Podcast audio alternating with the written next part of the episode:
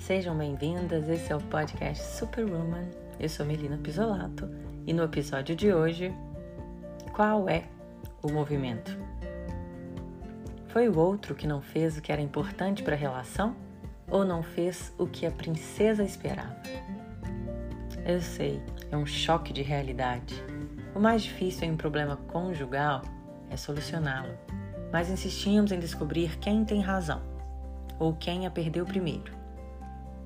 Nós, mulheres, teimamos em analisar o outro, como uma psicóloga expert e pós-doc em comportamento humano. Só esquecemos de analisar a nós mesmas, ou a fagulha da desavença. Esquecemos de colocar o foco em como o problema pode ser resolvido e não repetido. Mas acontece um gatilho ou um disparo. Automaticamente listamos uma pilha de erros do outro, em como poderia ter sido mais fácil se o outro fizesse assim ou assado. Em nenhum momento a princesa mimada teve tempo de olhar para si. O outro foi egoísta, imaturo, grosseiro ou qualquer coisa do gênero? Sim. Mas e tu, garotinha?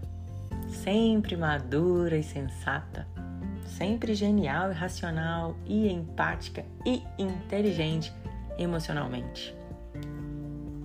Se propõe um exercício. A cada discussão ou embate no relacionamento, enumere um erro do outro ou uma maneira em que ele poderia ter feito diferente. Agora, dois erros seus. Dois movimentos em que você supôs, inventou, imaginou ou esperou diferente do outro. Por isso deu errado para você. Mas não deu errado. Saiu diferente do que você imaginava, planejava ou esperava. E é duro e chato de ouvir, mas nada do que envolve você e mais uma pessoa qualquer do planeta Terra vai sair como você idealizou. O resultado vai ser o melhor que dois juntos podem fazer. Sendo assim, reconheçamos a partir de agora que esperamos demais, idealizamos e colocamos milhões de expectativas no que vem do outro e zero, obviamente, no que podemos fazer diferente.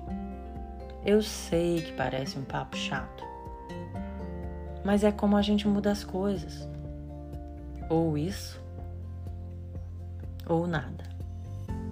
Fique de olho em você mesma em qualquer situação de estresse. Se conheça, se questione, melhore. Um abraço, até!